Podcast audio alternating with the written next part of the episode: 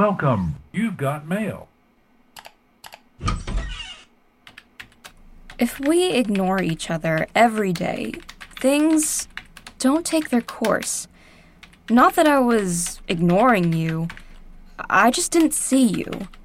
And I have been overthinking it, and I didn't want to talk to you because I didn't even know if there was anything to talk about. That's fine. But obviously, by not overthinking things and letting them take their course, it's led us to this. Well, because I snapped. You never would have spoken to me again. Poor me.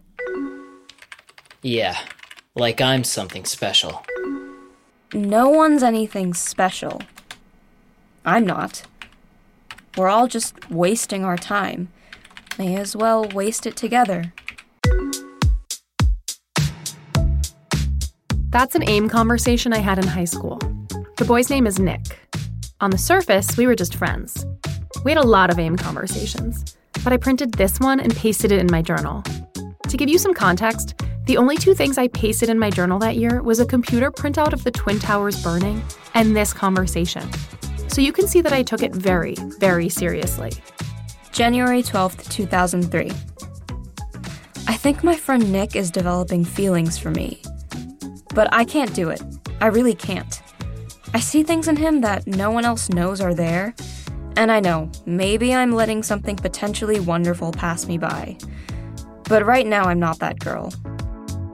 I always knew he had been someone special to me in high school. But it wasn't until I read back through these journals that I realized how intense I was about our relationship. January 18th. I can't sort through my feelings right now. What do I want? What don't I want? It's complicated and I hate complications. Nick is so sweet to me. He likes me so much and I don't fucking know why. I don't know what made me so certain that he had feelings for me. But I was still insecure and self doubting, per usual. What does he possibly see in me? Not only am I terribly ugly, but I'm so mean to him. I normally hang out with him ninth period, and so today we were together, and I was just such a bitch to him that he literally just left. And I realized this is me subconsciously trying to push him away.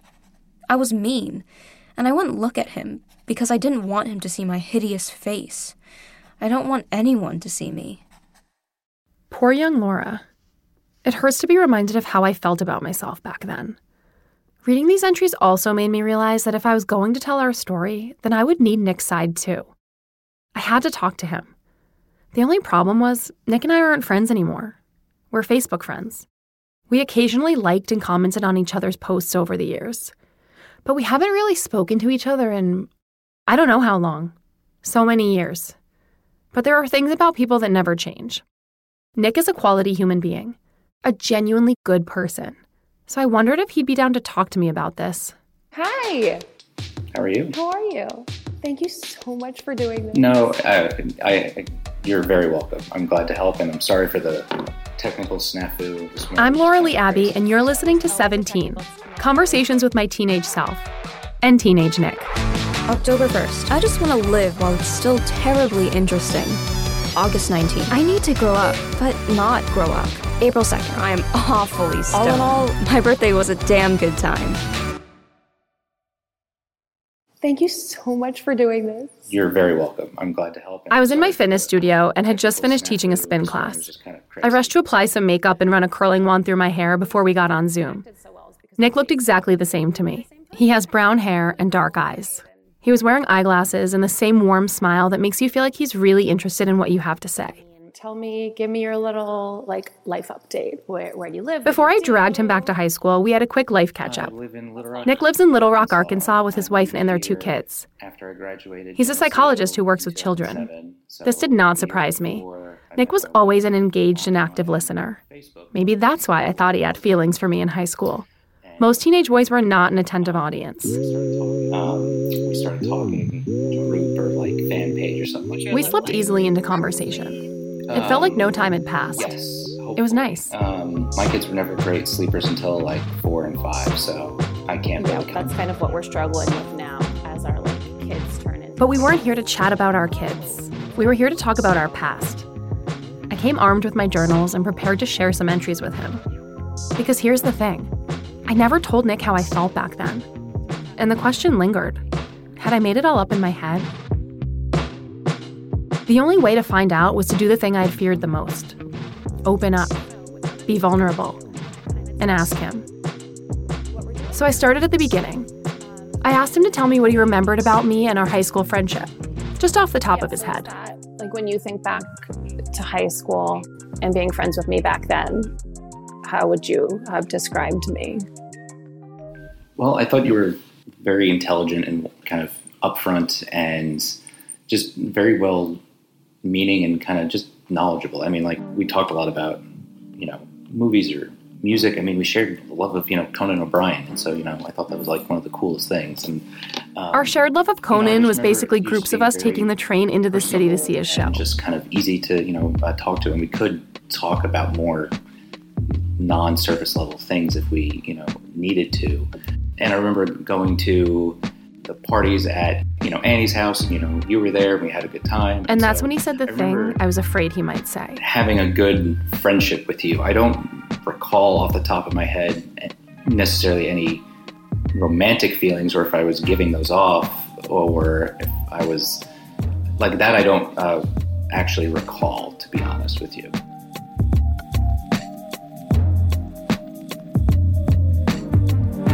Oh shit.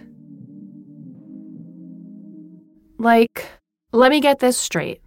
When you were 17, Laura, you were so insecure that you thought nobody could like you, but at the same time, you were also certain that this one person did like you, and you wrote about his secret feelings for you in countless journal entries. And you were wrong. Are we here to talk about something that wasn't even real? January 12th, 2003. With Nick, there's a big part of me that is terrified that I'm wrong, although deep inside I know I'm not. So I sat there, and I had like one second to think. And I decided to do my past self a favor and say the things she couldn't. I was going to tell him everything. But first, I asked him to tell me who he was back in high school. I was in a weird headspace where I think I came off as like pretty secure in who I was, but I was really very insecure and depressed inside. And so I remember not really showing that a lot, but when I came home at night, it was a lot of late nights, like crying, journaling myself, you know, listening to whatever sad song was going on at the time. And so, um, so I really, so that's where I was at my headspace. Um, Journaling, I didn't know sad necessarily what I songs. Wanted to do. Turns out we were kind of the same person, but I didn't know this stuff at the time. I thought I had him all figured out. I see right through him, and that terrifies him. But he doesn't even realize. He can't even see what he's doing. That's what gets me. I'm calling him on things that he may not even see. Sounds like I was just a touch more invested in our relationship than he was. And I remember going to parties at Annie's house. You were there. We had a good time. Okay, time to step it up. I told Nick about the AIM conversation I had pasted in my journal. It was a late night conversation from 2003. I offered to share my screen and let him see it. He was silent as he read. Who knows? You're probably wasting your time over me. What does that mean? Do you think I'm wasting my time? I'm nothing special, Lara. I'll decide. But why do you say that? Because I'm not. No reason to say something that isn't true about myself. Well, I can't change your opinion of yourself, regardless of whether or not I agree with it. But no one's anything special. I'm not. We're all just wasting our time. May as well waste it together.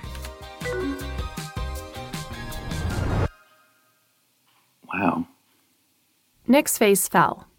It's just a bunch of like bullshit. No, I mean, I mean, I vaguely. I don't expect you to remember these, so don't feel bad at all. I would never have, except that I literally pasted this in my journal. No, uh, yeah, just just saying I'm nothing special just kind of hits home.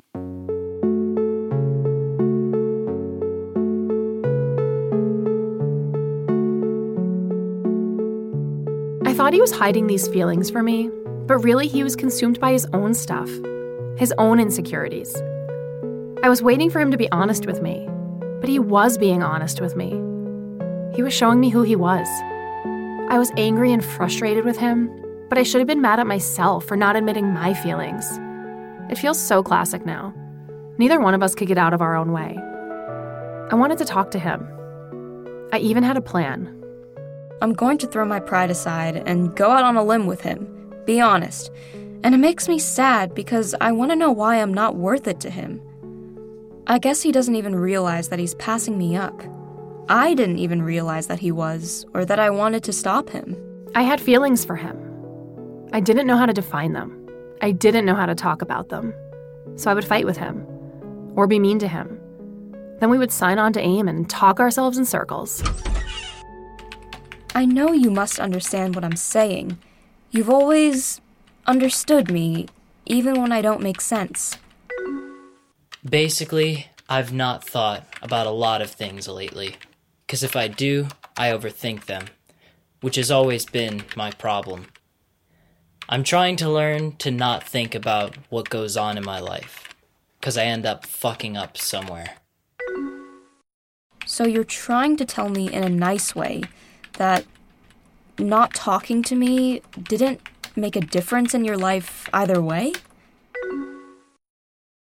The night of this conversation, I told him that I wanted to talk the next day. In person. I was going to tell him how I felt. I was going to cut class, ninth period. Nick and I were going to talk. And I was scared. March 3rd.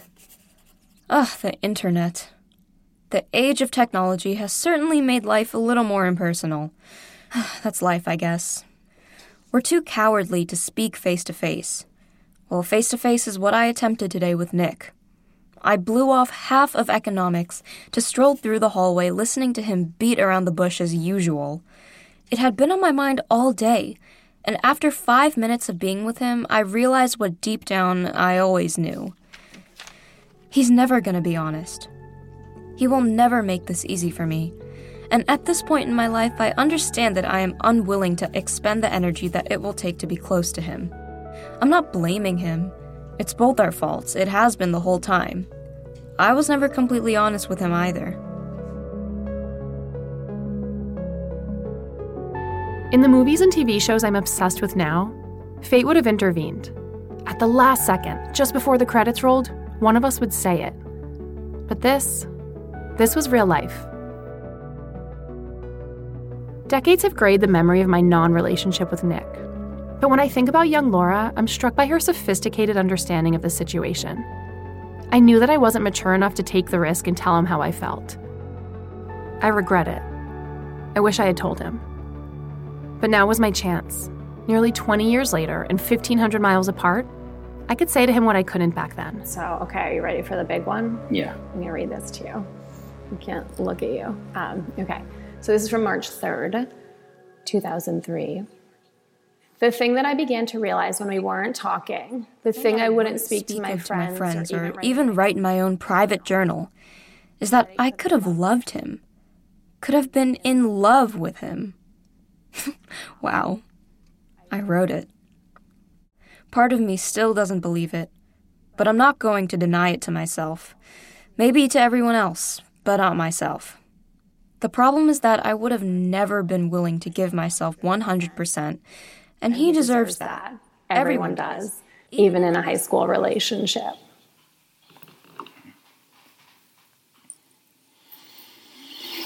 I finally told you You finally told me. 19 years later. wow. Um,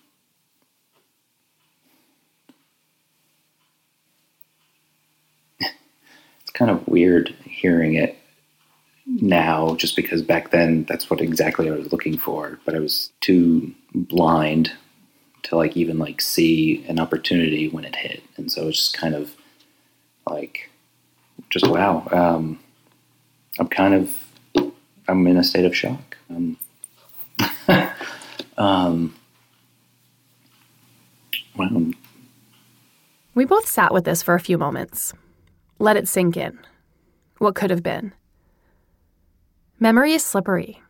It's tricky. It lies to us. Memory is bullshit. We rewrite feelings and moments in our brains, so we think we remember, but maybe we don't. When I read him these journals, I think Nick finally remembered.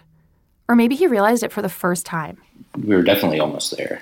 Just looking back, I mean, obviously it's all there. Um, obviously, I had some level of attraction toward you, even if I didn't consciously know what the hell it was or could even be brave enough to figure it out. But I mean, like I, I did have what I needed. I just didn't realize it, you know. And so I was just kind of, it's just eye opening, really. Nick may be the psychologist, but he was the one having a breakthrough. I wanted a connection, yet I was too fearful and didn't like myself at all to like even give myself a shot at the same time. That's I mean like I was just so inhibited and fearful of like myself and like being vulnerable even though I wanted it. It was like this weird dichotomy of like both things were true. God, I feel like I'm in therapy right now. We both wanted a connection with someone, but we couldn't give ourselves a shot. So, how could we expect someone else to? Neither one of us wants to rewrite history. I think we just feel sad for our younger selves. There was something we both really needed back then. And maybe that something was actually someone who was right there in front of us. Yeah, it's just kind of the other path we could have taken. You know, like what could it have been? Would it have worked out? Would it be content and you know happy like we are now? You know, maybe, probably, but who knows? I mean, but like, it's it's just one of those forks in the road that's just teamed with just so many different variables that who the hell knows? I know. But I'm Don't you want to like go back to your 17 year old self and just give him a big hug and be like, you Yeah. mattered to someone? yeah, That's the other thing. He did matter to someone then, and he matters to someone now. We both do. So I think ultimately, it's okay. Okay, I mean, I hate watching movies or reading books when the main characters don't end up together. I hate it. Real life is tough, so I want my entertainment to give me the happy ending. But I think we still got our happy ending, just in our own separate ways. I know I did. That entry I read Nick, where I cut class and wandered the halls with him, this is how it ended. While it doesn't seem like anything's changed in my life, today something has. I weighed my options and I chose to give up. I don't regret that. I wonder, but I don't regret. When we were standing in the hallway together, Nick ran into a friend of his and started a conversation. I stood there alone for a moment and had a chance to think, and as they joked about track practice and cartoons, I realized that I was wasting my time. When he looked up at me to see if I was ready to continue, I had made up my mind. I knew I was only wasting my time, that I didn't have the energy for this, that I never would. And so I asked him to walk me to class. That was that. And that was that. I didn't mention Nick again in my journals, at least not for a while. Nick and I didn't get a teenage love story, but we did get our moment. A moment we can both remember. It just didn't come until after high school. But more on that in a later episode. I do wish I had given myself the opportunity to have a relationship at 17. Instead of hooking up at parties, giving blowjobs to guys who didn't give a shit about me, and being consumed with my virginity. Somehow I feel like what happened between me and Nick helped me learn what it meant to let fear hold me back. I met my wife Sam less than two years later. Falling in love with her was terrifying for me. But after Nick, I think I understood that the best things in life sometimes are. Even when my journals bring me face to face with moments that are embarrassing or emotional, I feel fortunate to have them. I get to communicate with my younger self and check in on her in these pages. Reading these entries to Nick allowed me to check in on who he once was, too. And talking to him got me thinking about what it was like for guys back then. I just assumed everything was easy for them, that nothing really mattered. But high school brought me some high highs and some low lows. Why wouldn't it have been the same for them, too? We'll explore that and how elusive popularity was on our next episode.